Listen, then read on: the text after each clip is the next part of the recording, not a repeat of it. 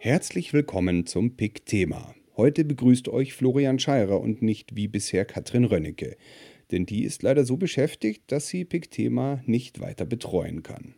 Das erklärt auch, warum ihr so lange auf eine neue Folge warten musstet. Und auch sonst wird sich dieser Podcast ein wenig ändern und in Zukunft vor allem ein Kanal für die aktuellen Diskussionsveranstaltungen von PICT werden.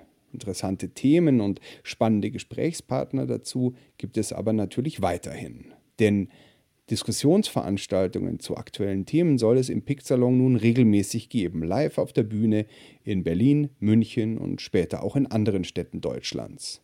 Die Gespräche mit Journalisten, in denen Autorinnen und Autoren ihre besten Geschichten und ihre Geschichte dahinter erzählen, die könnt ihr wie bisher im PICT Hintergrund hören. In dieser Ausgabe von PIC Thema hört ihr unsere Diskussionsveranstaltung zum gerade verabschiedeten bayerischen Polizeiaufgabengesetz. Gegen das haben zwar noch mehrere Zehntausend Menschen in München demonstriert, trotzdem wurde es von der CSU-Mehrheit im Landtag inzwischen beschlossen. Kritik gab es vor allem wegen den neuen Befugnissen der Polizei und die Einführung des Begriffs der drohenden Gefahr. Und das, obwohl laut der aktuellen Statistik die Kriminalitätsrate so niedrig ist wie seit 30 Jahren nicht mehr. Warum hat die Staatsregierung trotzdem diese Novelle auf den Weg gebracht, ausgerechnet im Wahljahr? Was sind die konkreten Veränderungen und welche Risiken birgt das neue Gesetz?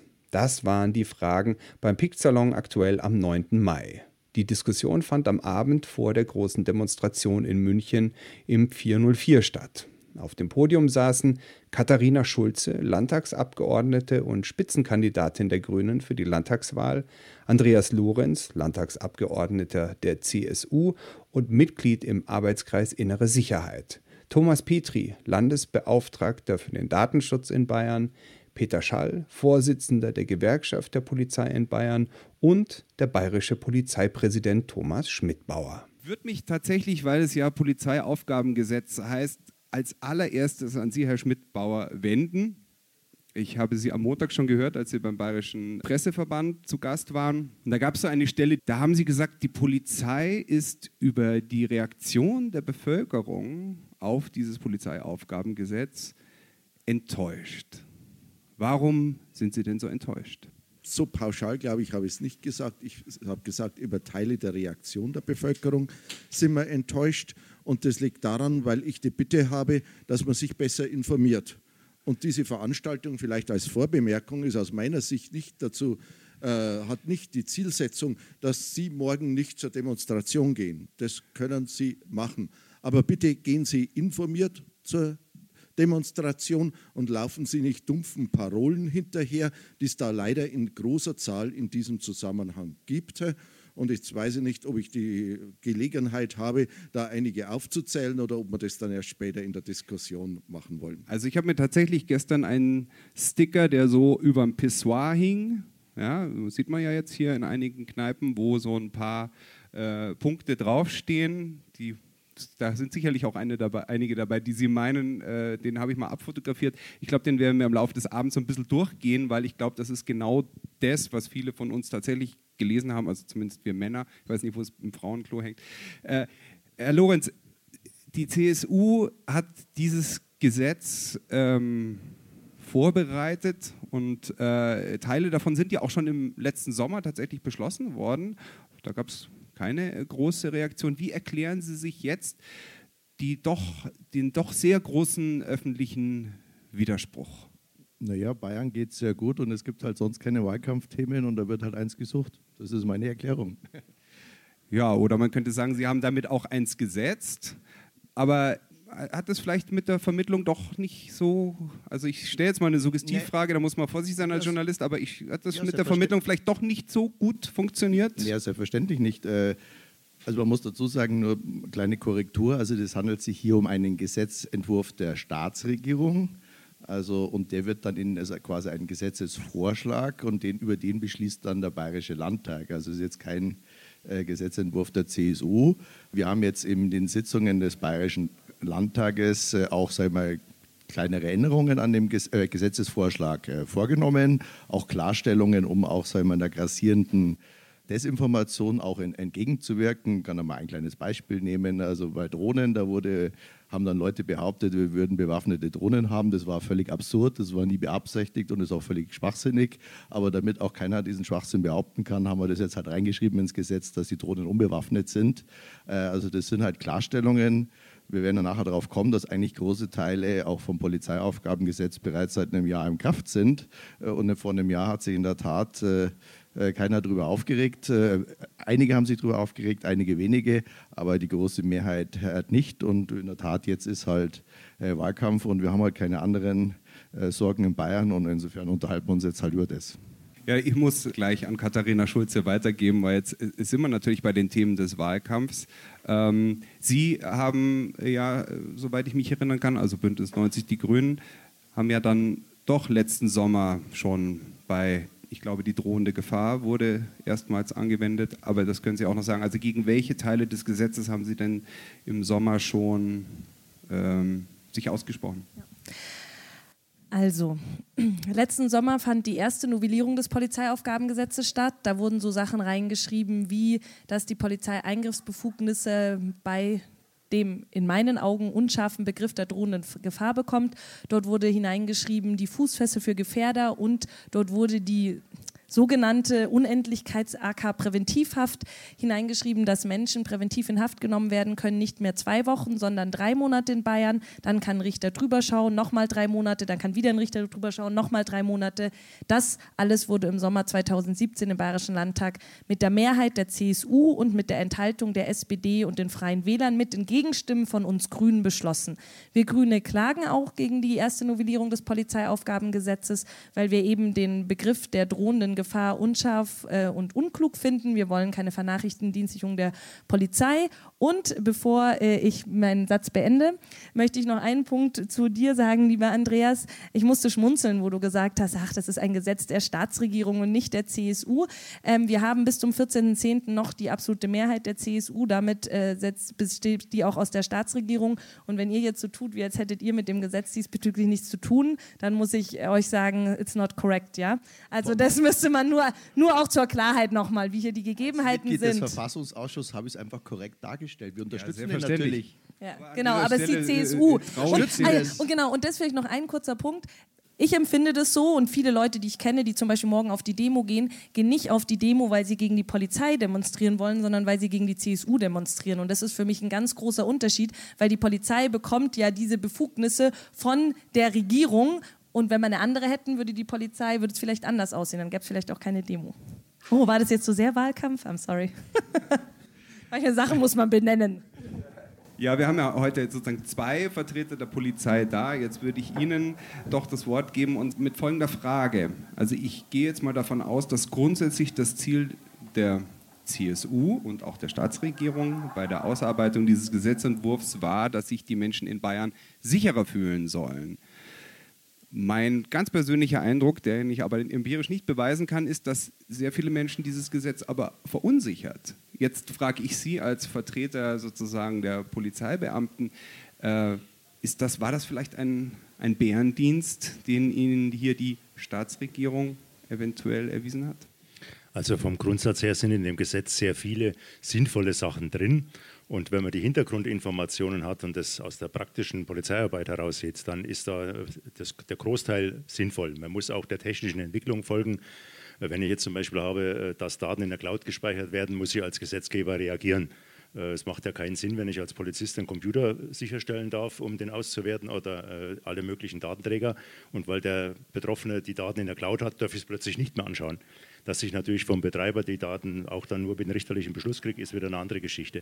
Und das ist ja auch etwas, was mich wundert, dass jetzt so der Widerstand so groß äh, aufbreitet, weil ja in diesem Gesetz auch durch Umsetzung der Rechtsprechung dieses schon zitierten äh, Urteils Bundesverfassungsgerichts im BKA-Gesetz der Polizei sehr viele Richtervorbehalte ins Stammbuch geschrieben wurden. Also Maßnahmen, die vorher ein leitender Polizeibeamter anordnen konnte, nicht jeder Streifenpolizist, sondern eben ein leitender Polizeibeamter, die müssen jetzt zwingend von einem Richter im Eilfall, Gefahr im Verzug, kann zwar der leitende Polizeibeamte das noch sagen, aber der Richter muss es dann bestätigen. Und diese Unendlichkeitshaft, die haben auch wir in unserer Stellungnahme bekrittelt, weil ich das auch äh, sage, das kann nicht verfassungsmäßig sein. Wir lassen einen notorischen Einbrecher, der seinen Lebensunterhalt zeitlebens mit Straftaten äh, verdient, den setzt man auf freien Fuß, wenn er seine Strafe abgelassen hat. Und da würde man aufgrund einer eventuellen Gefahr, äh, würde man jemanden unendlich einsperren. Also das geht nicht. Vor allen Dingen auch die praktische Geschichte. Erstens muss ich den Richter überzeugen und zum Zweiten, wenn jemand so gefährlich ist, dass ich ihn wegsperre, drei Monate, sechs Monate, was weiß ich. Wer unterschreibt denn dann, der ist jetzt nicht mehr gefährlich?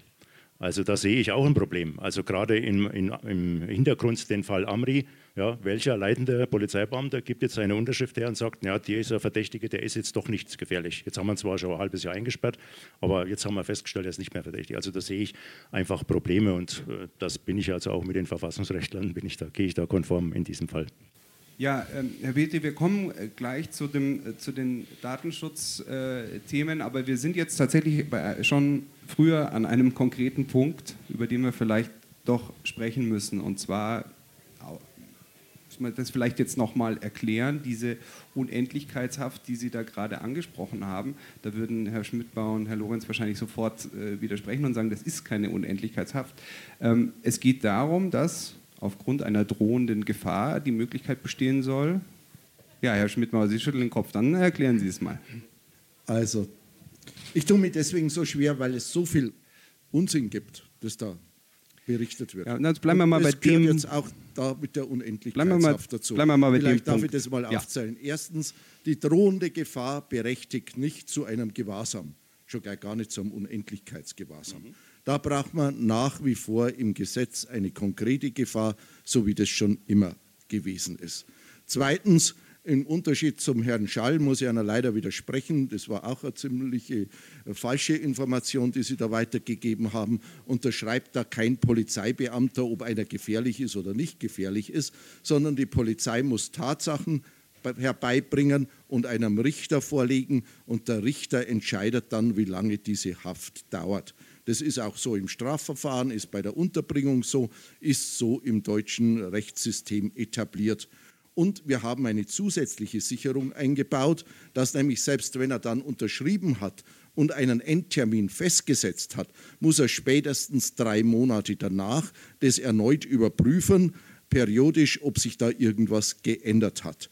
So, dann wird, stellt sich natürlich die Frage, wie ist es denn eigentlich, warum haben die bisherigen 14 Tage, die da drin gewesen sind, nicht genügt? Da gibt es zwei Beispiele, die in der Praxis in der Tat so waren, dass es nicht genügt hat. Das eine ist das Oktoberfest, das bekanntlich länger als 14 Tage dauert. Das andere ist der Weihnachtsmarkt, der auch etwas länger als 14 Tage dauert. Und letzter Hinweis, das Ganze gibt es übrigens schon seit vielen Jahrzehnten in den beiden Bundesländern Bremen und Schleswig-Holstein. Dort regiert bekanntlerweise nicht die CSU. Jetzt bin ich ein bisschen in der blöden Situation, dass ich da Staatsregierung oder Landtag spielen darf. Und daher meine Bitte an äh, die Frau Abgeordnete, dass sie da bei ihren Parteifreunden auch entsprechend protestieren, dass das da dort abgeschafft wird.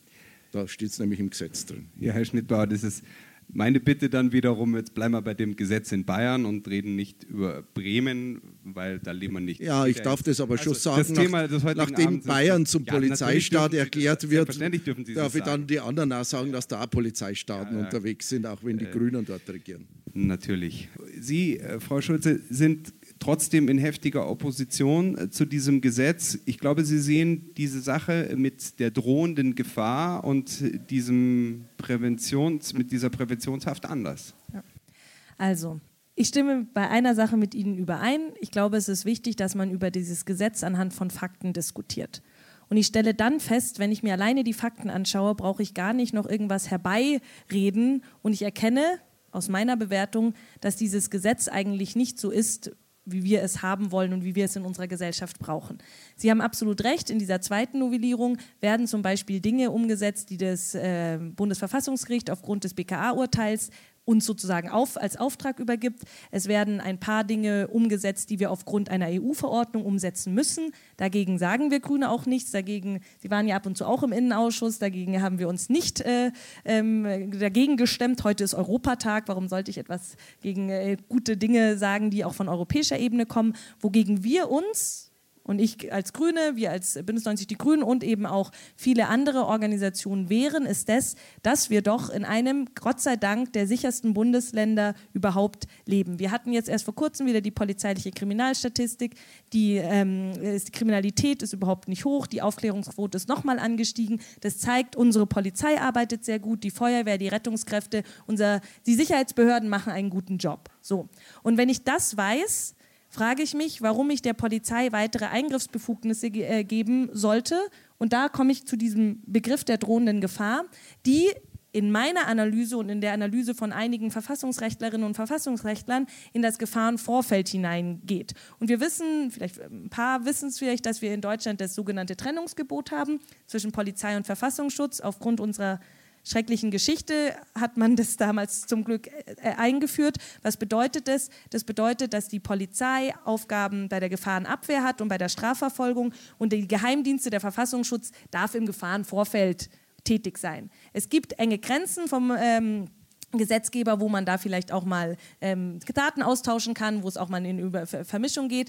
Aber per se gehört das eigentlich getrennt. Und ich glaube auch, das war vielleicht so diese Anfangsfrage, warum, ist es, warum sind die Leute erst jetzt laut und im Sommer noch nicht? Ich glaube, das hat damit zu tun, dass aus meinem Empfinden die Staatsregierung und die CSU-Landtagsfraktion probiert, langsam aber bestimmt diese Sicherheitsarchitektur, die wir in unserem Land haben, ein bisschen aufzuweichen. Weil ich finde, man darf diese Gesetze auch nicht einzeln anschauen. Wir hatten das Verfassungsschutzgesetz 2015, da, seitdem darf der Verfassungsschutz in Bayern auf die Vorratsdaten zugreifen. Das haben wir damals auch kritisiert, haben dagegen geklagt.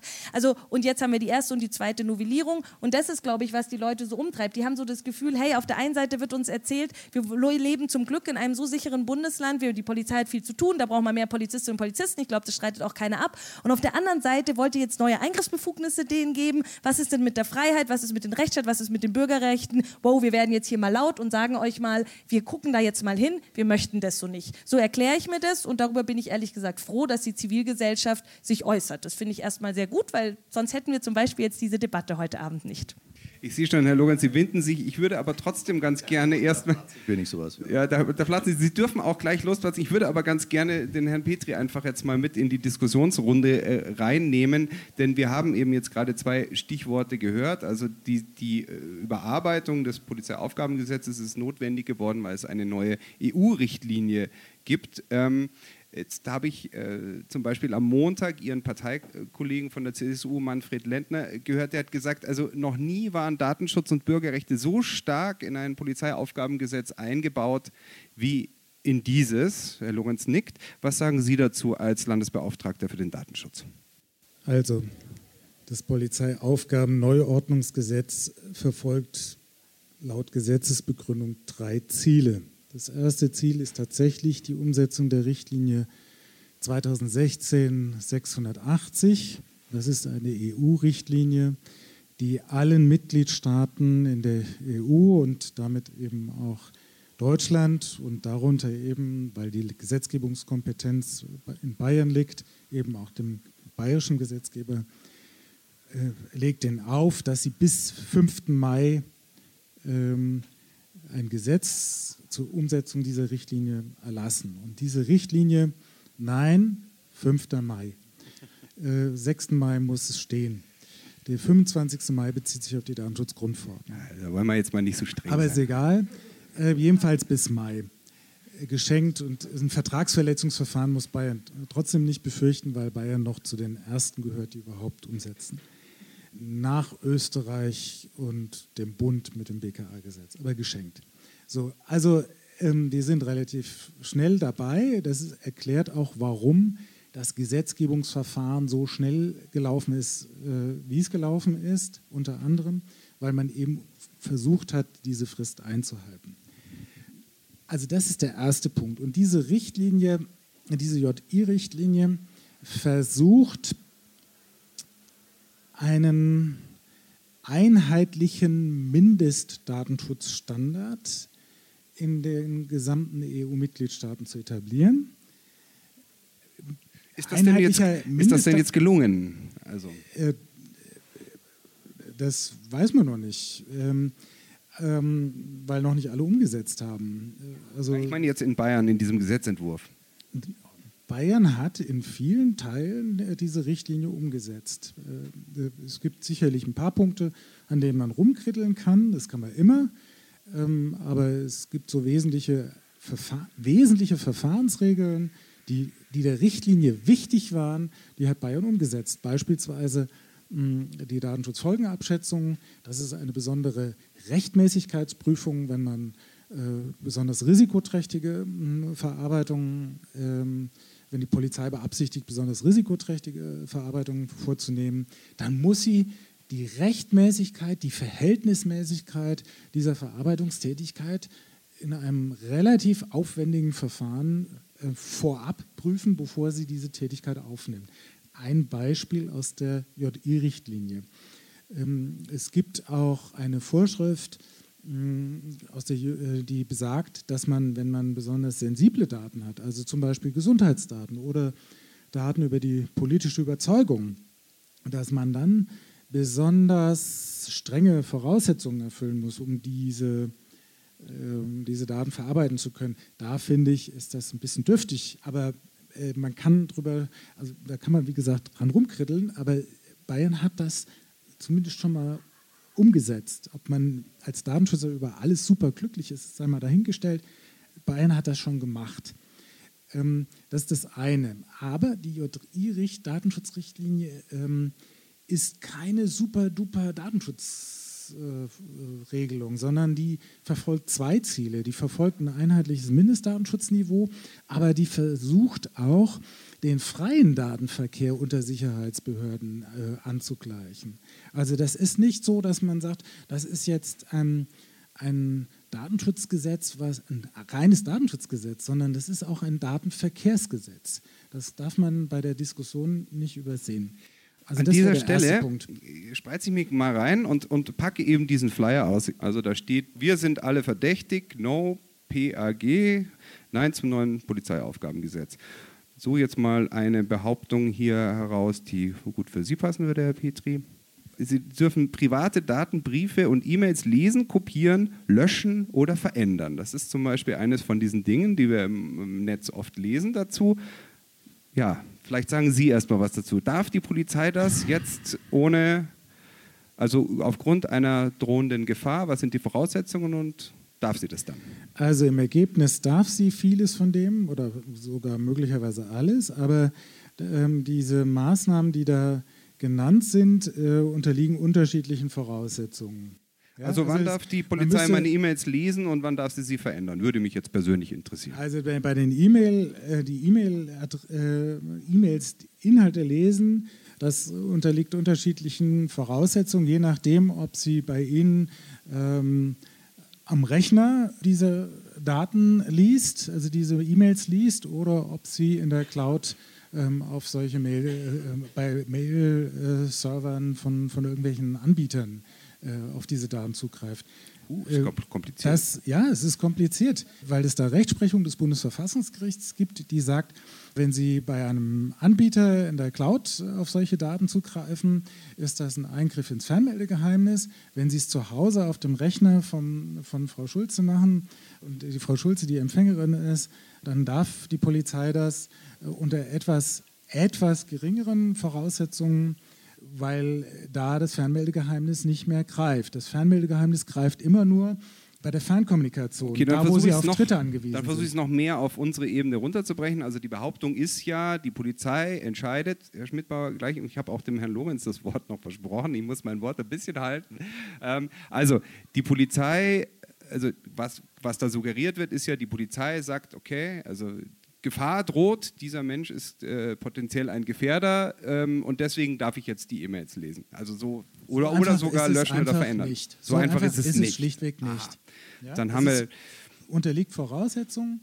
Nebenbei bemerkt, die drohende Gefahr ist auch nicht voraussetzungslos. Ähm, ich habe die, diese Vorschrift Ihnen mal mhm. mitgebracht. Ja. Die unterliegt also rein begrifflich bestimmten Voraussetzungen. Also ich kürze ein bisschen. Ja? Also also die Polizei darf die notwendigen Aufklärungsmaßnahmen treffen, die Entstehung einer Gefahr für ein bedeutendes Rechtsgut ergreifen. Die erste Hürde. Wenn im Einzelfall, es ist also keine flächendeckende Maßnahme zulässig, das individuelle Verhalten einer Person die konkrete Wahrscheinlichkeit begründet oder Vorbereitungshandlungen für sich oder zusammen mit weiteren bestimmten Tatsachen den Schluss auf ein seiner Art nach konkretisiertes Geschehen zu lassen, wonach in absehbarer Zeit, absehbarer Zeit ist zeitliche Nähe, Angriffe von erheblicher Intensität oder Auswirkung zu erwarten sind, soweit da nicht irgendwie äh, was anderes besonders geregelt wird. Und dann muss man sagen, was ist ein besonderes Rechtsgut? Das ist allerdings schon relativ viel. Ja, es ist, ja, das äh, kann man so natürlich ja? nicht auf so. einen Flyer draufschreiben. So. Ja, nu, aber ich sag mal, das. Da, Gesetz machen, das ist genau das, richtig. Wenn man das anschaut, äh, dann ist diese Formulierung bis äh, auf wenige Details, die allerdings bedeutsam sind in dem Punkt, abgeschrieben aus einer Entscheidung des Bundesverfassungsgerichts im 141. Band der amtlichen äh, Entscheidungssammlung, die habe ich Ihnen auch mitgebracht, die das BKA-Gesetz betrifft. Mhm. Und da hat das Bundesverfassungsgericht allerdings eng geführt auf Terrorismusbekämpfung äh, gesagt, naja, der Gesetzgeber ist in bestimmten Situationen nicht festgelegt auf das traditionelle Erfordernis einer konkreten Gefahr, sondern er kann auch von diesem Bild der konkreten Gefahr als Eingriffsvoraussetzung abweichen. Er kann also auch mal ins Vorfeld einer Gefahr gehen und Abstriche machen von der Wahrscheinlichkeit. Allerdings müssen eben diese Dinge, die hier hinsichtlich der Wahrscheinlichkeit beschrieben worden sind, relativ eins zu eins beschrieben worden sind, äh, muss er dann zumindest erfüllen. Und das macht der bayerische Gesetzgeber. Allerdings weitet er diese, diese Vorfeldmaßnahmen aus, nicht nur auf Terrorabwehr oder Gewalttaten, sondern auf Angriffe jeglicher Art, die eine bestimmte erhebliche Intensität erreichen. Und das ist natürlich ein relativ unbestimmter Begriff, denn was ist ein Eingriff? Das kann alles Mögliche sein. Ja?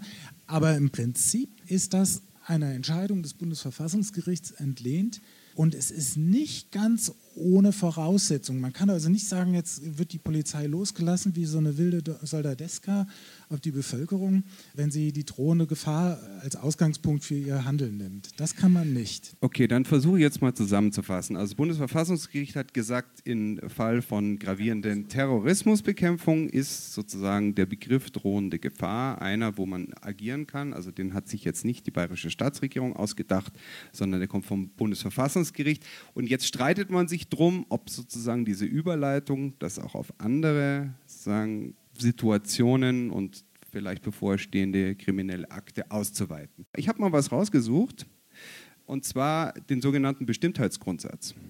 Der sagt, wenn Eingriffe in Grundrechte äh, bevorstehen, dann muss der Gesetzgeber hinreichende und genaue Formulierungen finden, um dem Bürger diese sozusagen Eingrenzung ihrer Grundrechte zu vermitteln. Mit anderen Worten, der Bürger muss wissen, wie er sich verhalten muss, damit er nicht Teil einer polizeilichen Maßnahme wird.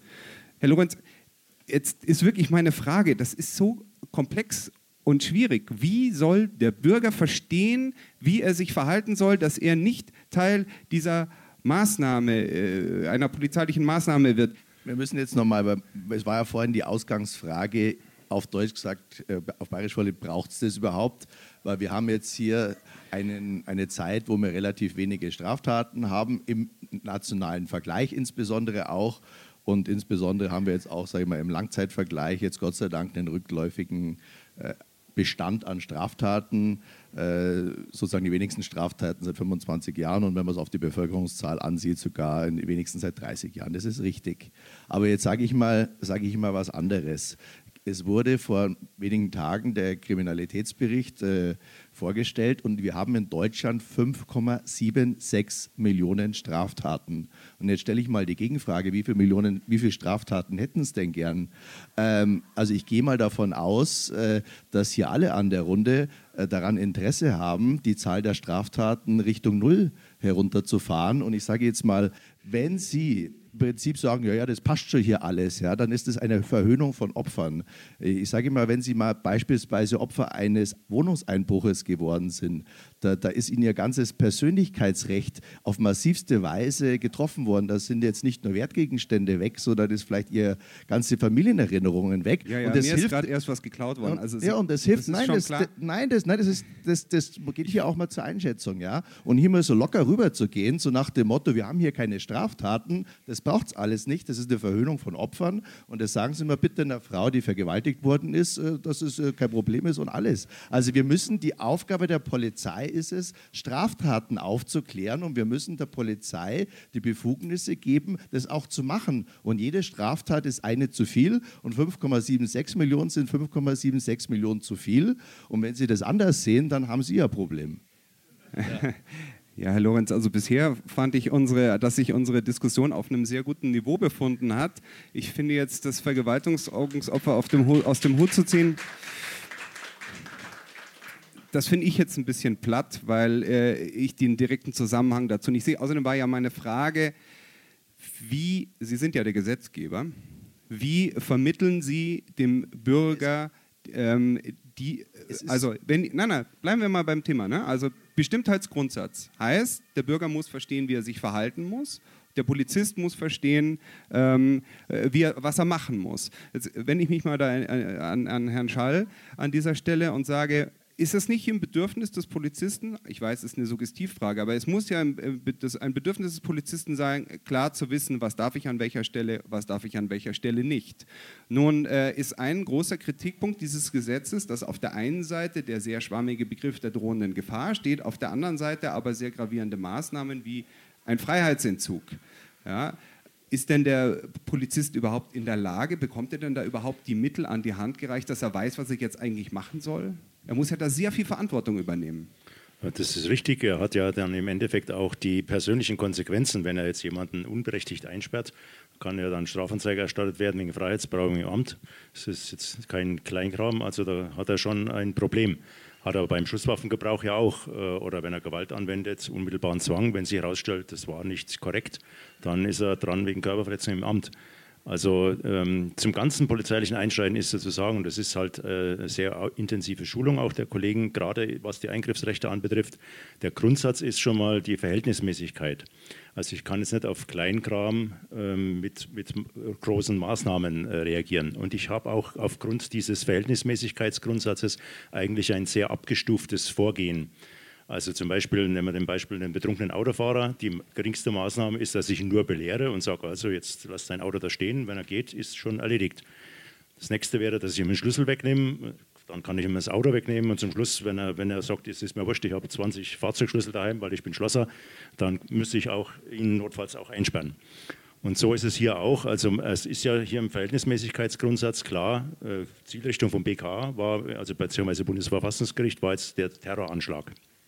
Und man könnte es deshalb auf andere Maßnahmen treffen. Nehmen Sie das Beispiel, das wir ja leider oft im Alltag haben, dass eine Frau möchte sich scheiden lassen und der Mann sagt, weil, das immer, weil er sie immer schlägt, und der Mann sagt, wenn du das tust, dann bringe ich dich um.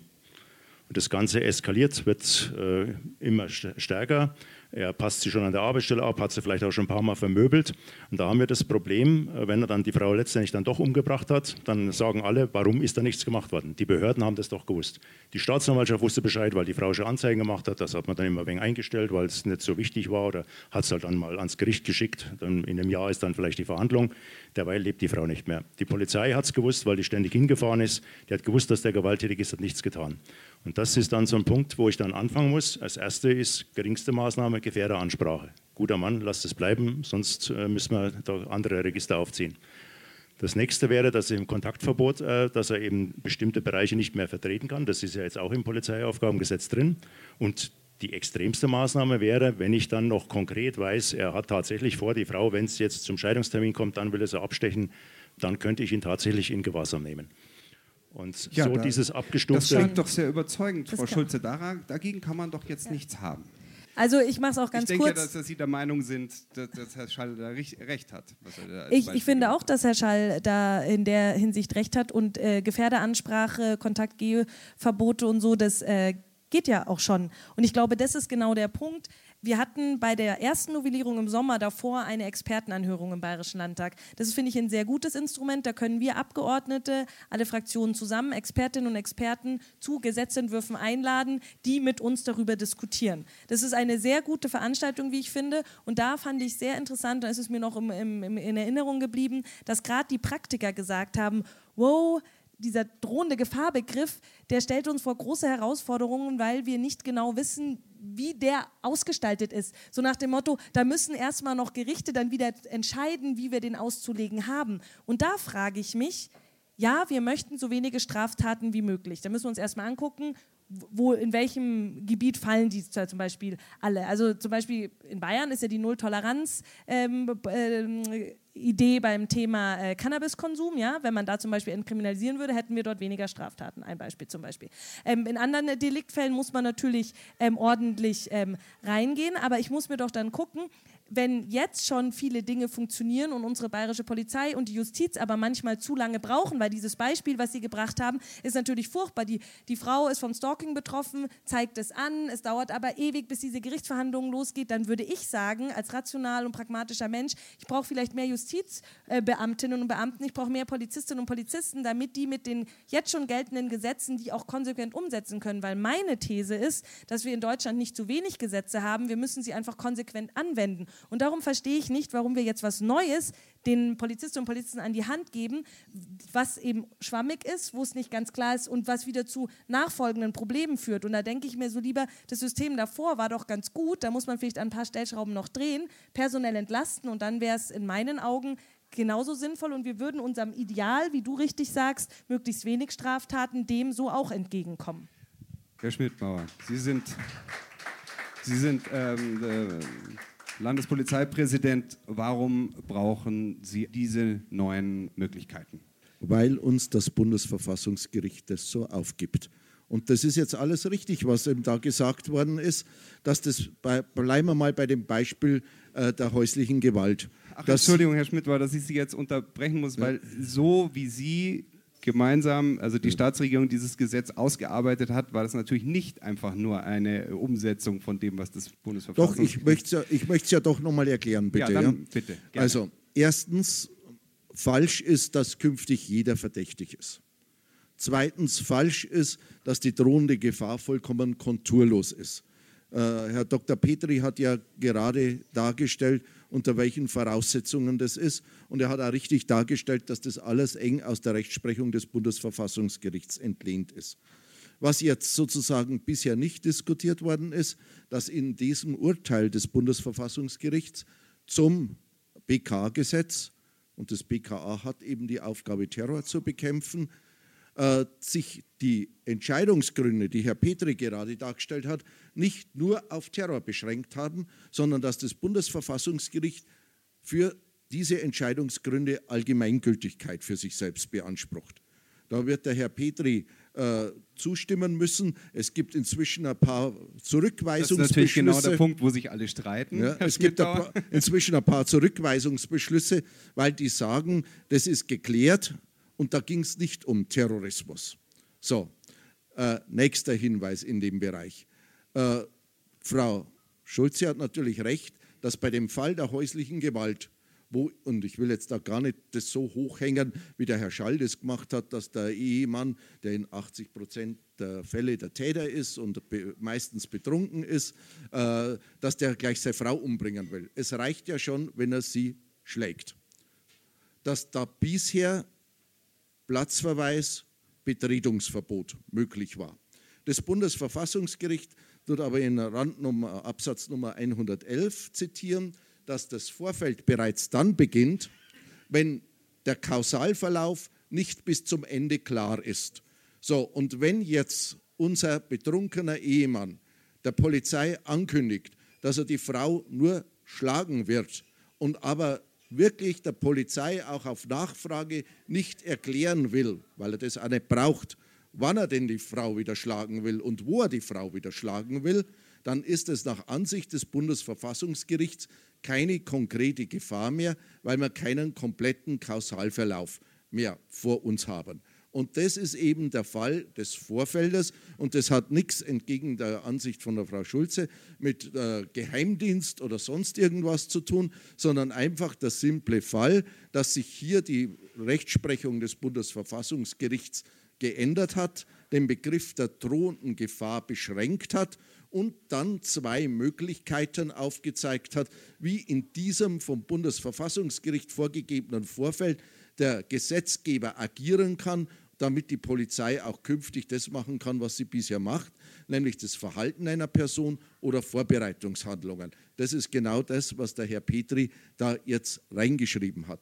Also uns wäre es am liebsten gewesen, wenn das so geblieben wäre wie bisher. Wir hätten mit der konkreten Gefahr gut leben können, hätte es kein Problem gegeben. Aber das Bundesverfassungsgericht hat eben diese Erwägungen nicht nur auf den Terror bezogen, sondern nennt den Terror an einer Stelle sogar nur beispielhaft und hat gesagt, das ist Vorfeld, was Sie da sehen. Und deswegen brauchen wir die drohende Gefahr und nicht mehr und nicht weniger steckt da dahinter.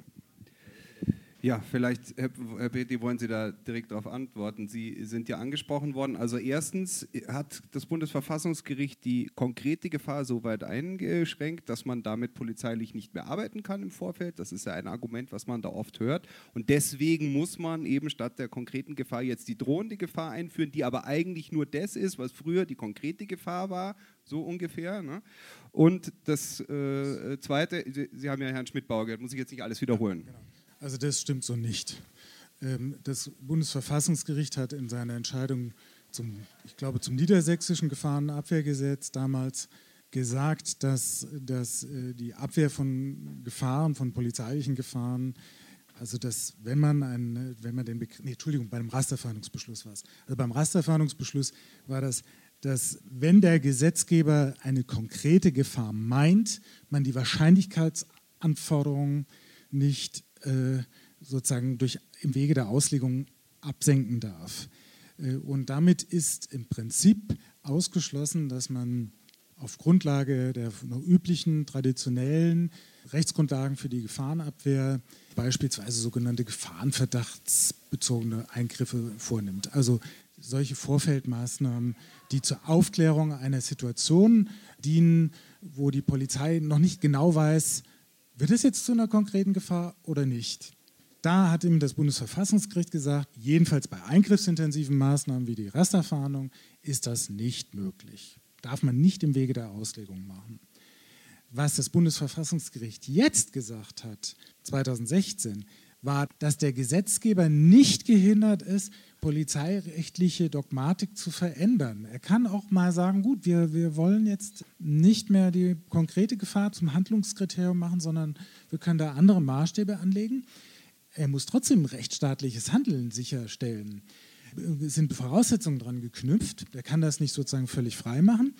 Aber er muss nicht dauernd sozusagen zwingend an dem Begriff der konkreten äh, Gefahr festhalten. Und was jetzt. Das ist genau angeknüpft worden an den Fall, dass der Kausalverlauf nicht überschaubar ist. Dass das, das Ende des Kausalverlaufs unklar ist.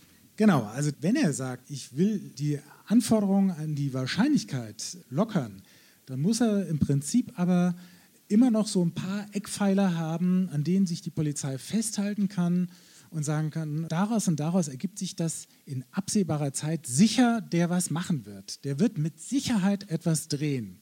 Ja? Also da, da gibt es eben zwei Komponenten, nämlich einmal das Verhalten des potenziellen Täters und dann eben, dass man möglicherweise zwar den Kausalverlauf ziemlich sicher vorhersagen kann, man hat nur halt nicht beispielsweise den konkreten Ort oder die ganz konkrete Zeit. Ja? So, und für solche Konstellationen, also wo eigentlich schon äh, sowas Ähnliches besteht wie eine Gefahr, aber man kann es halt noch an einen Punkt oder zwei Punkten nicht hundertprozentig konkretisieren. Da darf die Polizei, muss die nicht abwarten, bis sich diese Gefahr jetzt so konkret gestaltet, dass es sozusagen allerhöchste Eisenbahn ist, dass sie was, was macht, um die, den Kausalverlauf zu unterbrechen. Aber, und jetzt kommt's, also die Entscheidung nebenbei, die ist über 100 Seiten stark. Und man kann nicht sagen, diese Entscheidung kann man jetzt eins zu eins verallgemeinern. Und mein Eindruck ist, dass die hier in dem Polizeiaufgabengesetz sehr wohl verallgemeinert worden ist. Der Gesetzgeber ist keinesfalls gezwungen, sich von dem Bild der konkreten Gefahr zu verabschieden. Das ist der erste Punkt. Der zweite Punkt ist, in Bezug auf die gesetzliche Voraussetzung schreibt das Bundesverfassungsgericht explizit von der Terrorismusabwehr. Ja? Also da ist ausdrücklich steht voran in Bezug auf terroristische Straftaten, die oft durch lang geplante Taten von bisher nicht straffällig gewordenen Einzelnen an nicht vorhersehbaren Orten und ganz verschiedener Weise verübt werden. Da kann man sozusagen die, die Anforderungen senken. Also ob man das so übertragen kann auf andere Situationen, das ist eben so die, die große Frage. Und wir hatten im Entwurf der Staatsregierung eine Formulierung enthalten, da beschränkte sich die drohende Gefahr auf Gewalttaten. Und Hintergrund war, dass wir ja in München hier einen Amoklauf hatten im Olympia-Einkaufszentrum, wo man sagen kann, im Nachhinein, da ist keine Terrorlage, aber es ist eine Amoklauflage. Und ich sage jetzt mal für die Betroffenen, ist es scheißegal, ob sie von einem Amokläufer umgenietet werden oder vom Terroristen. Das ist möglicherweise eine vergleichbare Situation. Ja, also das Schutzgut, was, da, was die Polizei zu, zu schützen hat, ist vergleichbar. Aber dass man das jetzt pauschal ausweitet auf alle möglichen Angriffe auf, äh, was weiß ich, ja, diverse Schutzgüter, ob das das Bundesverfassungsgericht gemeint hat, darüber kann man dann trefflich streiten. Also das, ja, das ist machen wir ja alles auch andere gerade. als Also- ausge, ausgemacht. Ja? Ja, danke, dass Sie es so genau erklärt haben. An dieser Stelle können wir was zusammenfassen. Wir haben was gelernt. Also an dieser Stelle gibt es tatsächlich einen Dissens. Die einen sagen, das Bundesverfassungsgericht hat diese Möglichkeit nur auf Terroranschläge und Vergleichbares angewendet. Und Herr Schmidbauer sagt zum Beispiel, nein, man darf es übertragen. Und ich denke, da kommen wir heute Abend auch nicht weiter. Das wird dann letztendlich ein Gericht entscheiden müssen. Das wird Ähm, das Bundesverfassungsgericht das wird das entscheiden dann- und Frau Schulze klagt ja auch und insofern werden wir Aber- da in ein paar Jahren dann Und die wissen. Frage, wie sich letztendlich die Polizei an dieser Stelle verhält und ob das vielleicht dann auch schwierig ist oder sehr viel Verantwortung bedeutet, darüber haben wir auch schon gesprochen. Wir haben nicht mehr so wahnsinnig viel Zeit, deswegen würde ich jetzt doch ganz gerne noch auf Punkte zukommen, die doch Leute sehr beunruhigt hat und das ist tatsächlich die Präventionshaft. Ich glaube, das ist das wichtigste Thema und da haben wir noch nicht so richtig drüber gesprochen. Also ich sage jetzt einfach mal, die Sorge steht im Raum, die Polizei kann entscheiden, du bist ein Gefährder und deswegen kommst du jetzt für drei Monate in Haft. Und das muss zwar ein Richter beschließen, aber das kann dann auch unbegrenzt verlängert werden. Das ist, glaube ich, etwas, wo viele Leute gesagt haben, das kann nicht mit unserem Grundgesetz vereinbar sein. Da frage ich Sie jetzt, Herr Lorenz, warum haben Sie das denn so reingeschrieben, wenn Sie den Leuten mehr Sicherheit vermitteln wollen und dann hat man das Gefühl, die Polizei kann mich einfach einsperren? Das Gefühl wird ja eben vermittelt und es ist ja eben nicht so. Ähm, also man hat ja manchmal das Gefühl, dass die Leute Angst vor dem Rechtsstaat haben und keine Angst vor Verbrechern. Also wir müssen einfach mal klar sagen, alles das ist, entscheidet ein Richter, ein, ein staatlicher Beamter und äh, insofern ist das äh, eine, gesagt eine, eine Theoriediskussion. Ja?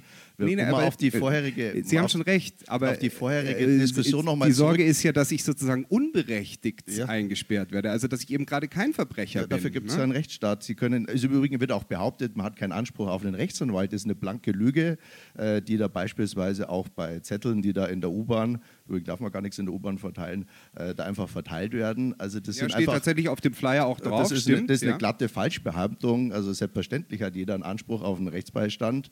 Äh, Und da sieht man auch, wie da auch ge gearbeitet wird in dem Gesetz. Aber nochmal auf die vorherigen. Das war nämlich eigentlich der Kern des Ganzen. Die Frage ist, was wir vorher diskutiert haben. Muss die Polizei warten, bis das Kind in den Brunnen gefallen ist? Oder ist es sinnvoll, bevor auf Deutsch der Ehemann der Frau was antut, dass die, Frau, die Polizei handelt? Das ist exakt die entscheidende Frage. Und da sage ich Ihnen ganz offen, meine persönliche Meinung ist, und ich hoffe, die teilen auch einige, dass die Polizei nicht warten muss, bis es passiert ist, sondern dass die auch im Vorfeld einer drohenden Gefahr diese versucht zu verhindern und wir nämlich Straftaten und Verbrechen verhindern. Und darum geht es und darum, das ist eigentlich der Kern des Wesens. Das haben wir auch eigentlich ganz gut jetzt auch mit den Ausführungen von Herrn Petty rausgearbeitet. Darum geht es. Wir wollen Verbrechen verhindern, effektiv und wollen sie, bevor sie geschehen, sozusagen unterbinden. Das wollen wir machen und das ist das Ziel des Gesetzes und deswegen machen wir das. Genau, da erinnere ich mich auch an, an den Herrn Lentner, der am Montag gesagt hat, und weil diese Prognosen so schwierig sind, muss man das eben auch entsprechend vage Wissen halten. Sie bei einem Anschlag Aber immer wann und wo genau? Sie wissen nie, wann ein Anschlag passiert. So am Sonntag früh am Morgen am Odeonsplatz. Ja? Äh, Und das werden Sie nie wissen. Aber wenn Sie weiß, der plant was, dann mache ich natürlich schon vorher was. Oder würden Sie da warten wollen? Nein, selbstverständlich nicht. Meine Frage war aber eine andere, nämlich warum, also um es jetzt ein bisschen auszuführen, wenn ich ein Richter bin, dann habe ich immer die Möglichkeit, bestimmtes Strafmaß zu vergeben. Aber jedes Strafmaß ist begrenzt. Es ist immer klar, also auch für Totschlag oder so weiter gibt es bestimmte Begrenzungen. Und in diesem Fall, und ich glaube, das ist das, was die große Verunsicherung kreiert, scheint das ja sozusagen nach oben offen zu sein. Also der Richter wenn er dann die gleiche Sachlage äh, vorgelegt bekommt, also es hat sich nichts geändert, dann wird er äh, eventuell alle drei Monate sagen, ja, mei, der ist jetzt immer noch genauso gefährlich wie vorher, den kann ich jetzt nicht rauslassen. Also das ist ja die Sorge. Warum, warum steht in diesem Gesetz äh, nichts drin, was das begrenzt? Das würde die Leute doch sehr beruhigen. Das, das mag, in der, mag, in der, mag vielleicht so sein, aber ich vertraue da ehrlich gesagt äh, in den Richter. Wenn das so wäre, dass das nicht erforderlich ist, dann wird das kein Richter unterschreiben. Äh, Also das ist doch äh, zu glauben, dass der einfach die Leute so wegsperrt, Genau. unendlich, das ist doch eine skurrile U- Unterstellung. Ja? Und das wird regelmäßig überprüft. Und wenn Das heißt, also Sie können Also- nicht eine Sorge als eine Unterstellung abtun. Wir reden ja heute, ich versuche ja Ihnen zu sagen, die Leute sind besorgt, weil es scheinbar Also wenn- Ich glaube nicht, wenn sie sein nichts soll. begangen haben, dass sie dann unendlich weggesperrt werden. Also sorry, wenn, ein, wenn einer, der eine Straftat begehen will, dann weggesperrt Das wird, ist eben die Sorge. ja, da- dann glaube ich Weil auch. äh, wir sprechen ja jetzt hier vom Polizeiaufgabengesetz, muss man jetzt nochmal sagen. Das ist ja das, was greift, bevor das Strafrecht greift. Also noch bevor jemand einer Stra äh, angeklagt wurde. Ne? Also ganz explizit ist es eben da, wo noch nichts passiert ist. Und da kann ich schon jemanden auf drei Monate einsperren. Und das kann von einem Richter immer wieder verlängert werden. Und die Sorge besteht eben, wenn einer einmal als Gefährder abgestempelt ist. Und da, wie soll sich an dessen Situation etwas ändern, wenn er eingesperrt ist, dass der Richter immer wieder sagen wird, die Verantwortung, diesen Menschen freizulassen, die kann ich und will ich nicht übernehmen. Und dann äh, äh, bin ich in einer Kettenhaft letztendlich am Schluss drin. Das ist eine Sorge. Und ich, äh, meine Frage ist eben, Warum haben Sie das nicht konkreter begrenzt da drin? Da würden Sie doch den Menschen eine große Sorge nehmen. Herr Schmidbauer, Sie wollen dazu was sagen. Und Frau Schulze auch. Ja gut, dann Also, Ladies ja, first. Ja, ja. Also ich ähm, möchte jetzt nicht den Gesetzentwurf der CSU-Staatsregierung verteidigen, aber Andreas, du hast gerade gesagt, das mag vielleicht so sein, dass der dann da unendlich drin ist. Also da müssen wir schon mal ins Gesetz ordentlich gucken. Da stehen drei Monate drin. Wir hatten da eine große Debatte am Anfang. Im allerersten Gesetzentwurf stand gar keine zeitliche Begrenzung drin. In dem allerersten Entwurf, den wir vorgelegt bekommen haben. Daraufhin gab es den ersten Aufschrei, auch durch die Expertenanhörung. Und dann hat die Staatsregierung es auf drei Monate begrenzt. Davor war es zwei Wochen. Versteht mich jetzt bitte nicht falsch. Ich finde, dass man der Polizei schon Maßnahmen auch an die Hand geben muss, unter ganz konkreten Bedingungen und Bestimmungen, vielleicht jemanden ähm, auch mal kurzfristig in Gewahrsam zu nehmen. Wir erinnern uns an den ähm, äh, Marathon in Berlin, wo doch auch zwei Leute äh, für irgendwie die den Tag in Gewahrsam genommen worden sind. Und was aber das Krasse ist, und ich glaube, hier kommen wir jetzt von der rein, oh, ich vertraue dem Rechtsstaat, alles ist super duper gut, auf eine politische Diskussionsebene. Und ich glaube, die ist wichtig zu führen. Und die besteht darin, wie verhalten wir, also wie balancieren wir Sicherheit und Frei, Freiheit miteinander aus? Diese klassische Frage. Und ähm, dadurch, dass jetzt die äh, CSU-Regierung in Augen von anscheinend vielen Menschen, unter anderem auch von mir, immer da die Daumenschrauben ein bisschen enger anschließt und anstatt jetzt zwei Wochen, drei Monate, wieder drei Monate, wieder drei Monate eingeführt hat, zusätzliche Eingriffsbefugnisse macht und so weiter und so fort, dass man dann schon mal die Frage stellen darf, Warum? Warum machen wir das gerade? Weil das, was unsere Demokratie ja ausmacht, ist, dass wir in Sicherheit leben können. Hundertprozentige Sicherheit gibt es nie, das würden wir aber auch, glaube ich, alle am Podium bestätigen. Und gleichzeitig, gleichzeitig, dass wir in, einem, in einer freien Gesellschaft leben, wo der Rechtsstaat und die Demokratie sozusagen, jetzt ganz, um ganz pathetisch zu reden, nach vorne gestellt wird. Und da muss man dann schon, finde ich, mal eine Abwägung und auch Fragen stellen dürfen und auch hart darüber diskutieren, ähm, wo sagen wir auch als Gesellschaft, nein, selbst wir wollen alle, dass möglichst wenig passiert, aber wir wollen das nicht zu Kosten, dass wir in unseren Freiheits- und Bürgerrechten eingeschränkt werden. Es gibt den schönen Satz, die Freiheit stirbt scheibchenweise. Und ich glaube, genau das ist der Punkt. Wenn immer ein bisschen was abgeschnitten wird und noch ein bisschen, noch ein bisschen, sind es lauter kleine Schritte und irgendwann denkt man sich dann vielleicht, wow, jetzt ist es ganz schön viel weg. Und ich glaube, deswegen ist, Andreas, ums dir, also deswegen ist, glaube ich, jetzt auch diese Debatte gerade und sind Leute besorgt und, und haben das Gefühl, Moment mal, wir wollen darüber diskutieren, so kann es nicht weitergehen. Und ich finde, dass man das äh, ernst nehmen muss ähm, und nicht nur so sagen kann, ja Mai, äh, wir haben uns dabei schon was Kluges gedacht, sondern äh, das ist ein Signal, dass wir unsere Demokratie in diese Richtung nicht haben möchten. Genau. Da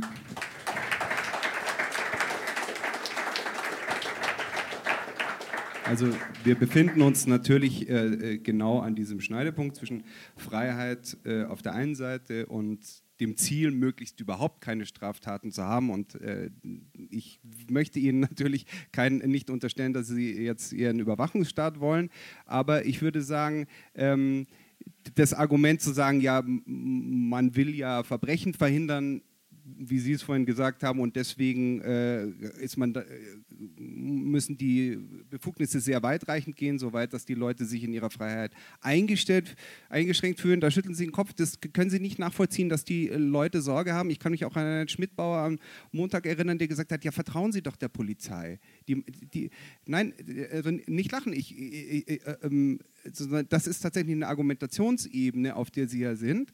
Also Sie können die Sorge nicht nachvollziehen. Ich sag, ich weiß nicht, ob Sie schon mal in Rio de Janeiro oder in anderen sag ich mal, Gegenden waren, ne, wo wirklich Unsicherheit herrscht. Ja? Und ohne Sicherheit gibt es überhaupt gar keine bürgerliche Freiheit. Sicherheit ist die Grundvoraussetzung zum Ausleben von bürgerlicher Freiheit. Und äh, wir haben hier natürlich in Deutschland das Privileg und insbesondere in Bayern, dass wir natürlich, sage ich mal, Sorgen und Ängste und Nöte, die wie sie vielleicht in anderen Teilen der Welt sind, einfach gar nicht kennen oder nur aus dem Urlaub kennen. Ja. Am unfreiesten sind sie, wenn ein Verbrecher in Rio ihnen die Knarre bei dem Auto fährt. Dann ist ihre bürgerliche Freiheit nämlich exakt bei Null. Und insofern äh, ist geht's Entschuldigen Sie, Herr Lorenz, wenn ich ja, da nein, unterbrechen da, muss, weil wir, wir sprechen doch von einem Status quo, den wir in Bayern ja. haben. Und da haben Sie gesagt, Aufgabe, Sie wollen es das ist die Aufgabe, um die 5,76 Millionen Straftaten in Deutschland möglichst zu reduzieren. Und unser Ansatz ist, dass eben nicht das Verbrechen erst geschieht, äh, der Mann der Frau was antut, sondern dass wir das im Vorfeld verhindern. Und dazu ist eben auch, und das wurde ja aufgeführt, dass sich so ein bisschen die, die Rechtsprechung auch, sage ich mal, des Bundesverfassungsgerichts Gerichts geändert hat. Das, was auf Deutsch früher die Polizei gesagt hat, ist konkrete Gewalt, geht da nicht mehr. Das muss man jetzt sozusagen, äh, das hat das Verfassungsgericht den Spielraum äußerst eingerenkt, aber im gleichen Gegenzug gesagt, ihr könnt es aber auch mit der drohenden Gewalt machen. Und das ist dann in der Tat eine Entscheidung, eine politische Entscheidung. Will man das? Oder will man das nicht? Und ich denke, dass es sinnvoll ist, äh, das Gesetz. Ich finde auch sinnvoll, dass das oft mit der drohenden Gefahr. Und mir ist es lieber, eine Straftat im Vorhinein zu verhindern, als nachher eine Straftat aufzuklären. Und deswegen glaube ich,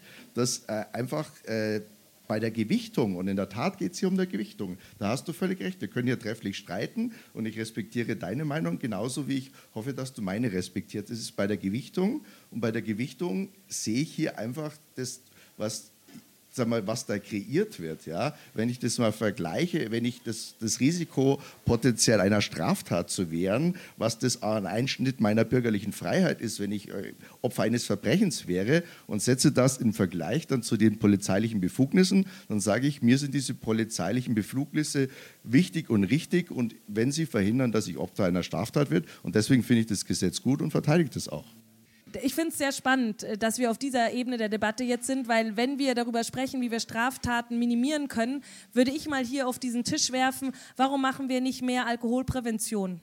Warum machen wir nicht mehr Demokratiebildung und Antirassismus-Training, damit eben äh, sowas wie rechte Gewalttaten nicht äh, vorgehen? Warum machen wir nicht ähm, sowas wie, äh, dass wir an der sozialen Ungleichheit in unserem Land arbeiten, weil wir zum Beispiel kriminologisch wissen, dass zum Beispiel Einbruchdelikte ähm, ähm, ganz oft passieren, weil Leute, ähm, also, weil es ihnen manchmal, es ist kein Grund zu klauen, bitte versteht mich nicht falsch, aber das sind der kriminologische Muster, die man anschauen muss. Warum machen wir nicht auch mehr Drogenprävention in gewissen Bereichen, um dort ähm, Beschaffungskriminalität zu verhindern? Warum gibt es nicht Drogenkonsumräume und so weiter und so fort? Ich glaube, dass wenn wir da an den Stellschrauben drehen würden, würden wir auch äh, Straftaten verringern und wir würden der Polizei auch mal ein bisschen Arbeit abnehmen, weil wir können ja nicht immer nur sagen, hey, ist irgendwo scheiße, bitte Polizei, macht ihr das mal, sondern wir als Gesellschaft vorausschauende Innenpolitik, das ist mein grünes Credo, ist nicht nur Polizeiarbeit, das ist auch Prävention, auch Demokratiebildung, auch Stärkung der Zivilgesellschaft.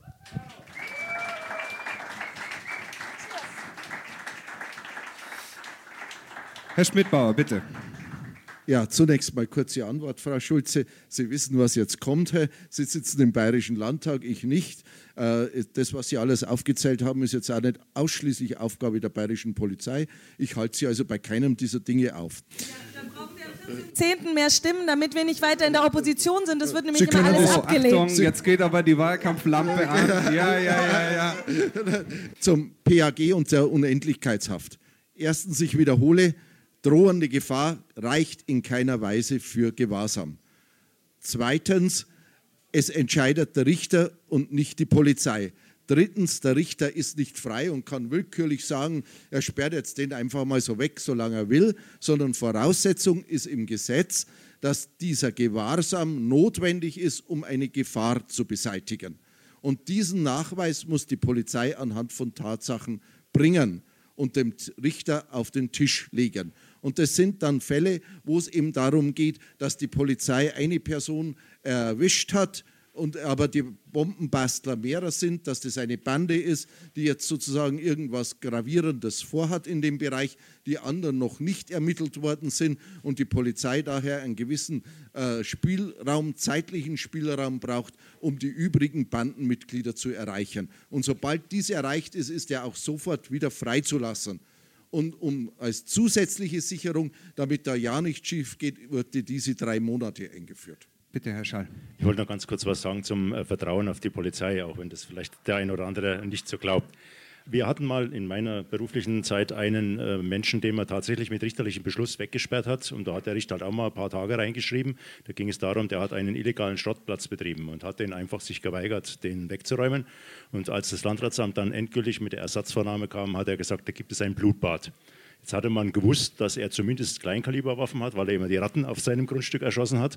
Und dann hat man den also tatsächlich mit richterlichem Beschluss in Sicherheitsgewahrsam genommen als der, die, die, die Räumung dieses Schrottplatzes hat noch wesentlich länger gedauert. Aber als die Polizei alle Fahrzeuge, seine Wohnung und alles äh, durchsucht hatte und man alle Waffen sichergestellt hatte, hatte tatsächlich einige verschiedene Knarren und Munition und alles, ähm, dann hat man gesagt, jetzt ist eigentlich der Grund entfallen. Da hat die Polizei von sich aus gesagt, jetzt setzt man auf freien Fuße, obwohl wir den richterlichen Beschluss haben. Und Sie können sich ja natürlich genauso über einen Anwalt beschweren, wenn Sie jetzt da sozusagen eingesperrt werden. Es ist ja so, dass Sie weggesperrt werden und wir schmeißen den Schlüssel weg und machen nichts, sondern wir sind ja dann dran, so wie es der Herr Schmidbauer gesagt hat, im Terrorfall muss die Polizei natürlich ermitteln und schauen, ist jetzt an diesen Vorwürfen was dran. Und in dem Moment, wo feststeht, es ist entweder nichts mehr dran oder wir wechseln ins Strafverfahren, wo dann Untersuchungshaft angeordnet wird, dann ist halt der Sicherheitsgewahrsam beendet. Also es ist jetzt nicht so, dass man einfach Leute wegsperrt und dann Schlüssel wegschmeißt und nie mehr. Und alle drei Monate sagt der Richter, ja, passt schon. so ist es nicht. Ja, das ist eben die Sorge. Wir müssen jetzt Schluss machen.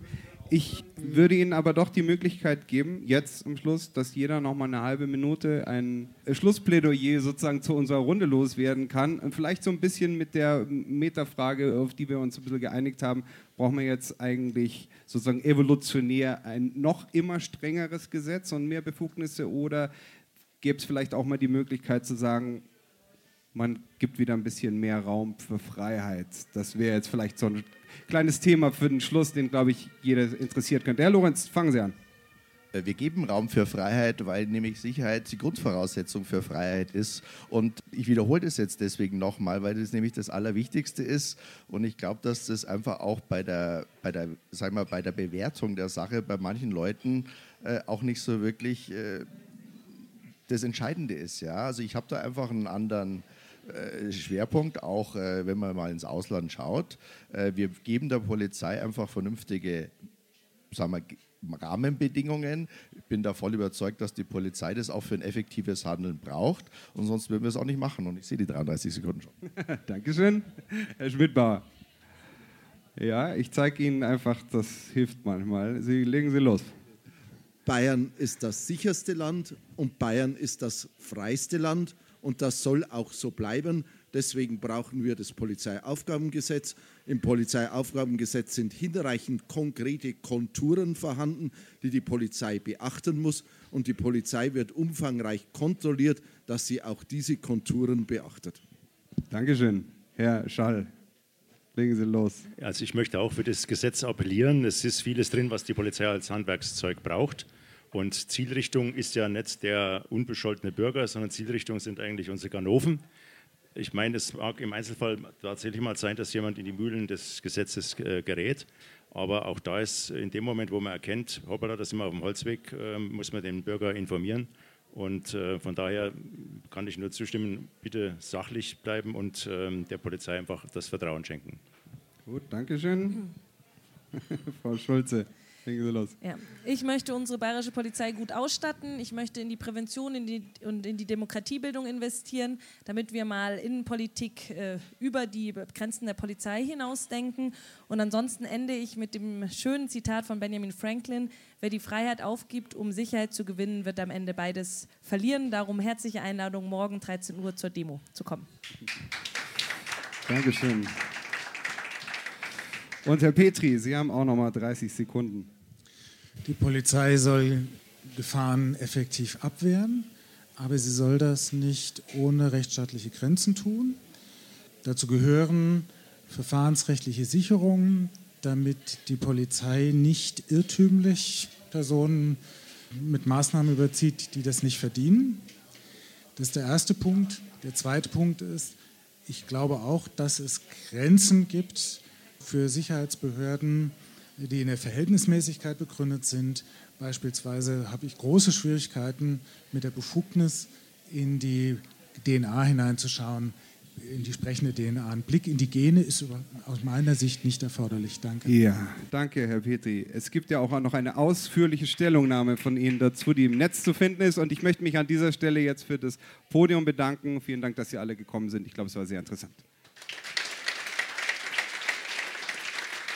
Das war ein Mitschnitt vom Picksalon am 9. Mai zum neuen Polizeiaufgabengesetz. Auf dem Podium saßen Thomas Schmidbauer, Landespolizeipräsident, Peter Schall, Landesvorsitzender der Gewerkschaft der Polizei in Bayern, Thomas Petri, der bayerische Datenschutzbeauftragte, Andreas Lorenz von der CSU und die grüne Spitzenkandidatin Katharina Schulze. Schreibt uns bei PICT, wie euch diese Folge gefallen hat und hört euch auch den PICT-Hintergrund an. Hier erzählen Autorinnen und Autoren ihre besten Geschichten und die Geschichte dahinter. Am Mikrofon verabschiedet sich Florian Scheirer.